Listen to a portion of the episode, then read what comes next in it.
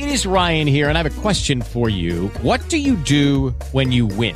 Like, are you a fist pumper? A woohooer, a hand clapper, a high fiver. I kind of like the high five, but if you want to hone in on those winning moves, check out Chumba Casino. At chumbacasino.com, choose from hundreds of social casino style games for your chance to redeem serious cash prizes. There are new game releases weekly, plus free daily bonuses. So don't wait. Start having the most fun ever at chumbacasino.com. No purchase necessary. BGW. Void were prohibited by law. See terms and conditions. 18 plus.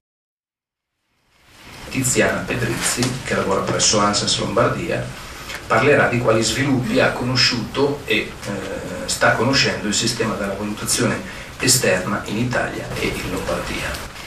No, parlerò No. delle prove, Conosci meno delle pretenzosamente, prove. per completare il, il quadro di oggi che abbiamo cercato di dare, cercherò di eh, concentrare un po' le, le informazioni e soprattutto le riflessioni sulla questione delle prove. Partendo da eh, però eh, alcune osservazioni di apertura e facendo un po' anche in conclusione il punto su quello che stiamo facendo e quello che speriamo di continuare a fare. Allora, in apertura direi che noi dobbiamo tenere ben presente eh, che la decisione di attivare queste- questo tipo di prove nel 2005 nasce da due esigenze. Una è stata già ricordata, quella in un certo senso di dare attivazione anticipatoria a livello decentrato di un orientamento che era già nell'articolo 3 della 53 di cui oggi dottor Cipollone ci ha spiegato le prospettive future, cioè quello di introdurre all'interno del sistema scolastico dei momenti di valutazione standardizzata esterna, questo sia a livello degli esami che a livello di un monitoraggio di sistema. La seconda decisione è però stata quella di farlo in particolare sul- sulle prove multidisciplinari, cioè sulle competenze di base. E questa è una decisione che per un certo verso corrisponde pienamente con l'orientamento internazionale e nazionale, non a caso Invalsi ha persino scartato scienze e si sta concentrando su italiano e matematica per quel che riguarda il core curriculum.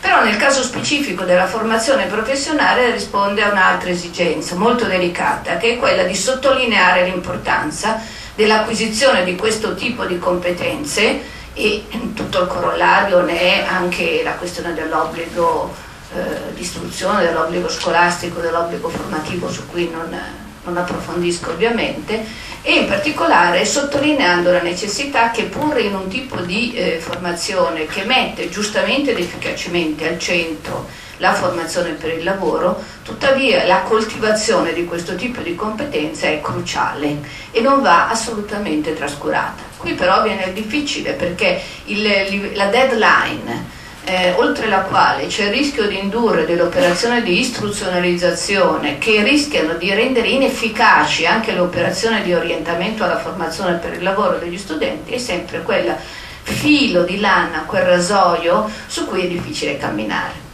Allora, il core curriculum per tutti, ma in particolare un'operazione di sottolineatura delle competenze di istruzione di base senza però, come si sarebbe detto una volta, esagerare.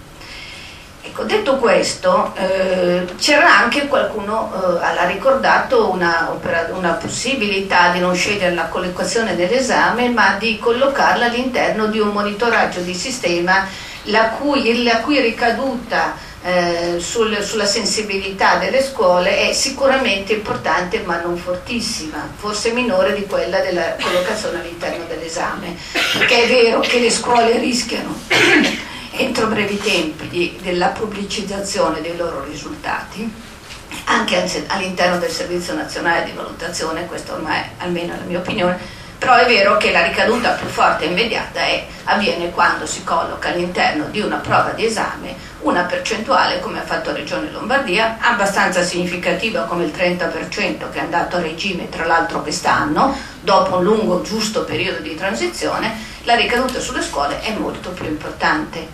E probabilmente questo elemento eh, è stato introdotto perché si è ritenuto che dovendo sottolineare l'importanza della formazione di base, dovendolo farlo in modo efficace, era tanto, valeva la pena di prendere il toro per le corna, magari mettendo quei correttivi che sicuramente sono che la percentuale è solo il 30%, che il livello delle prove, come vi ha ben illustrato il professor Gori, negli anni passati è stato molto gradualmente innalzato e che, come dirò dopo, mm, e voi che siete gli esperti, che avete corretto le prove, sapete c'è una modalità per come dire, diminuire il peso dell'impatto, della difficoltà delle prove, che è quella di dare una valutazione più positiva alle prove più semplici ed una valutazione più negativa alle prove più, eh, cioè più bassa alle prove più difficili, che è quella che sta dietro eh, le griglie di correzione che voi avete dovuto applicare, che non sono dovute a un errore matematico ma a una scelta abbastanza voluta. Ecco, detto questo, cosa possiamo dire sulle prove? Intanto che siamo in, in fieri, che siamo in, in pieno lavoro, eh, anche perché l'Italia ha poca sedimentazione accademica in questo campo. C'è poca analisi statistica nel campo della valutazione quantitativa, ma oserei dire che quasi la quantità di eh, università, di centri di specializzazione che si dedicano a formare docenti competenti nelle discipline, ma competenti nel fare delle prove che rispondono a tutti quei terribili requisiti che vuole sempre il professor Gori, ce n'è ancora meno.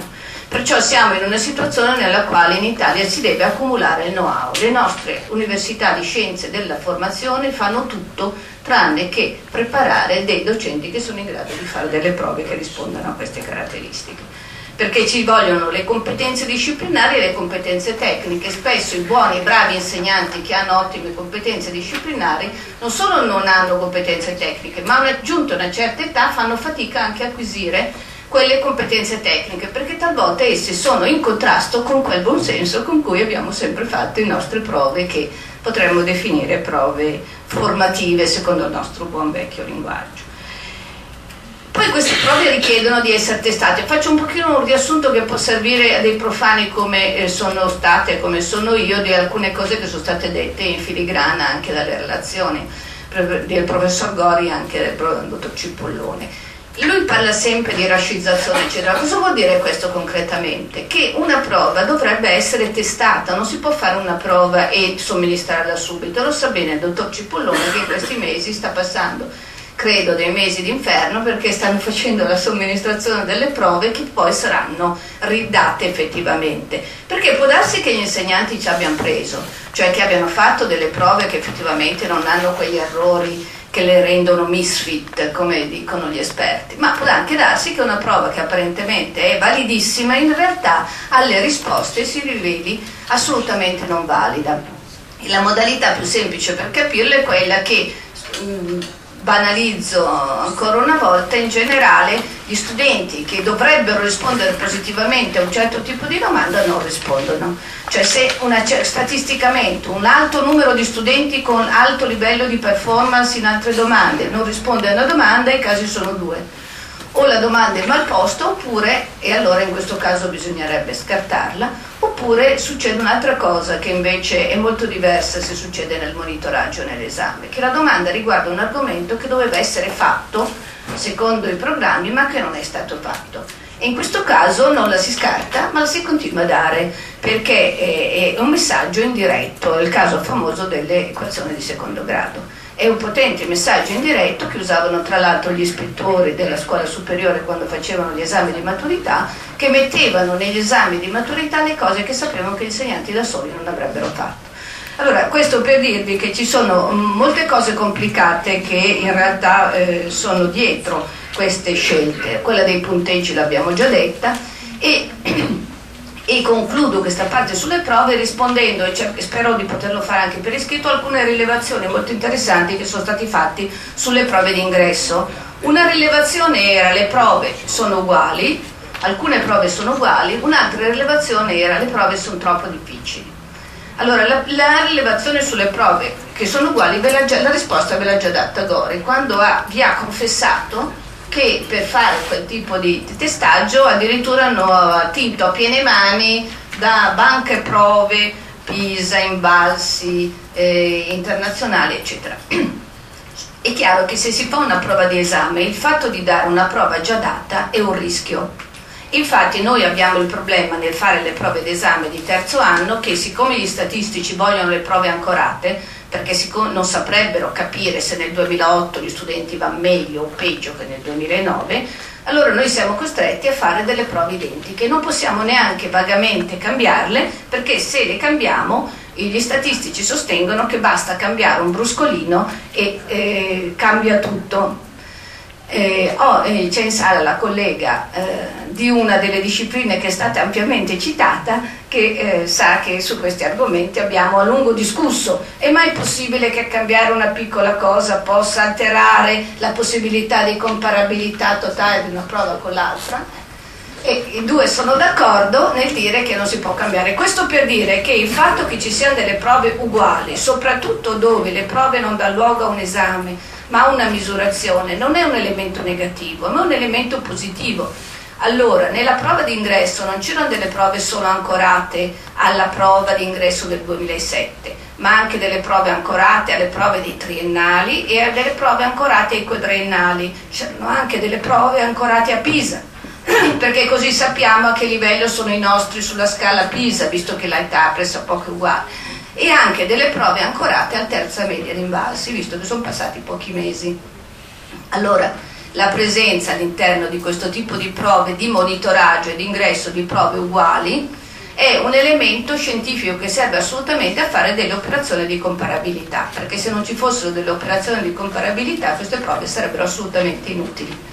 Secondo elemento, un arco di competenze molto ampio? Sì, perché noi a priori non possiamo scartare l'ipotesi che all'interno di questa popolazione scolastica esistono, sia pure minoritariamente, delle, delle capacità e delle competenze che devono essere testate e valutate. Naturalmente, tenete conto che quest'anno c'era anche l'istruzione professionale, il cui arco di competenze potenziali al momento non è conosciuto anche perché le prove che sono state fatte negli anni scorsi erano prove giustamente di monitoraggio che non potevano essere completamente omologate a quelle dei centri perché svolgendosi in giorni diversi non era assolutamente possibile che fossero uguali. E torniamo al discorso di prima. Allora l'arco delle competenze deve essere molto ampio anche per misurare qual è la percentuale di studenti che all'inizio dell'anno, del primo anno, sa fare una certa cosa. E tenete conto che in italiano per esempio le cose sono molto più sfumate che in matematica e quant'è la percentuale di studenti che al termine del terzo anno la sa fare se questa percentuale anni di incremento delle competenze negli anni eh, rimane stabile, cresce, eccetera. Certo, se poi avessimo delle possibilità di avere delle banca dati anche dei centri di formazione professionale del Veneto che in Pisa ci hanno battuto il naso sarebbe molto interessante. Eh, ecco, questo per dire che tutta questa tematica che concerne la formazione delle prove, che come vedete è molto interessante, che io ho illustrato in modo molto semplificatorio, anche perché eh, sono come quello che vede le cose dall'esterno e cerca di farle capire quelli che sono ancora più all'esterno, è molto più complessa e va sicuramente approfondita. Tra l'altro in sede di accompagnamento noi abbiamo definito delle sessioni apposite di incontro con gli esperti proprio per confrontarci, non solo per spiegare queste cose, quello che sappiamo, ma anche per confrontarci con loro per avere un feedback su questo eh, settaggio delle prove. In conclusione, eh, facendo una sintesi, a che punto siamo? Abbiamo con queste prove di ingresso cercato di innestare dei momenti di monitoraggio, diciamo controllo in entrata che potrebbero anche incrementarsi con dei controlli da qui al terzo anno. Abbiamo, eh, stiamo cercando di creare una banca dati, questa volta in relazione all'esame, per far sì che si possa attingere a delle prove già testate, già valutate perciò nella loro validità, che magari risalgono anni e anni prima hanno, per cui non hanno il problema della coppiatura o del, della conoscitura, che però hanno il grande vantaggio eh, di essere già state pesate. Tra l'altro questo consente anche di vedere se la popolazione scolastica nel suo insieme evolve oppure eh, torna indietro. E eh, da ultimo, in questa sede che dicevo dei, di incontro con gli esperti sarà interessante anche valutare con voi le modalità di restituzione perché è chiaro che la modalità di restituzione che è presente nel testo e che oggi vi ha presentato il professor Gori è una modalità assolutamente non esaustiva che tra l'altro non doveva essere esaustiva perché qui non dovevamo fare lo show del, della graduatoria dei CFP della Lombardia. Però è chiaro che tutti i dati ci sono, come avete visto noi abbiamo chiesto di disaggregare per province, per tipologie di specializzazione che ci sembravano i dati più importanti, è possibile benissimo, adesso poi abbiamo anche il codice fiscale, fare la restituzione studente per studente, classe per classe, centro per centro, provincia per provincia, specializzazione per specializzazione. Credo che questa sarà una decisione che prenderà eh, la direzione in relazione anche alle sue politiche, perché è anche questione di politiche il rilascio dei dati.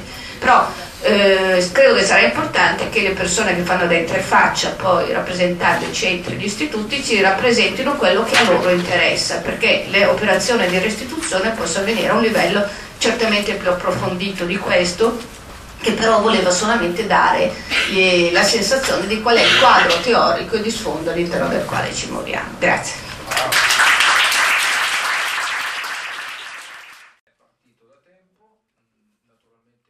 Is Ryan here, and I have a question for you. What do you do when you win? Like, are you a fist pumper? A woohooer, a hand clapper, a high fiver. I kind of like the high five, but if you want to hone in on those winning moves, check out Chumba Casino. At ChumbaCasino.com, choose from hundreds of social casino style games for your chance to redeem serious cash prizes. There are new game releases weekly, plus free daily bonuses. So don't wait. Start having the most fun ever at ChumbaCasino.com. No purchase necessary. Group. Void were prohibited by law. See terms and conditions. 18 plus.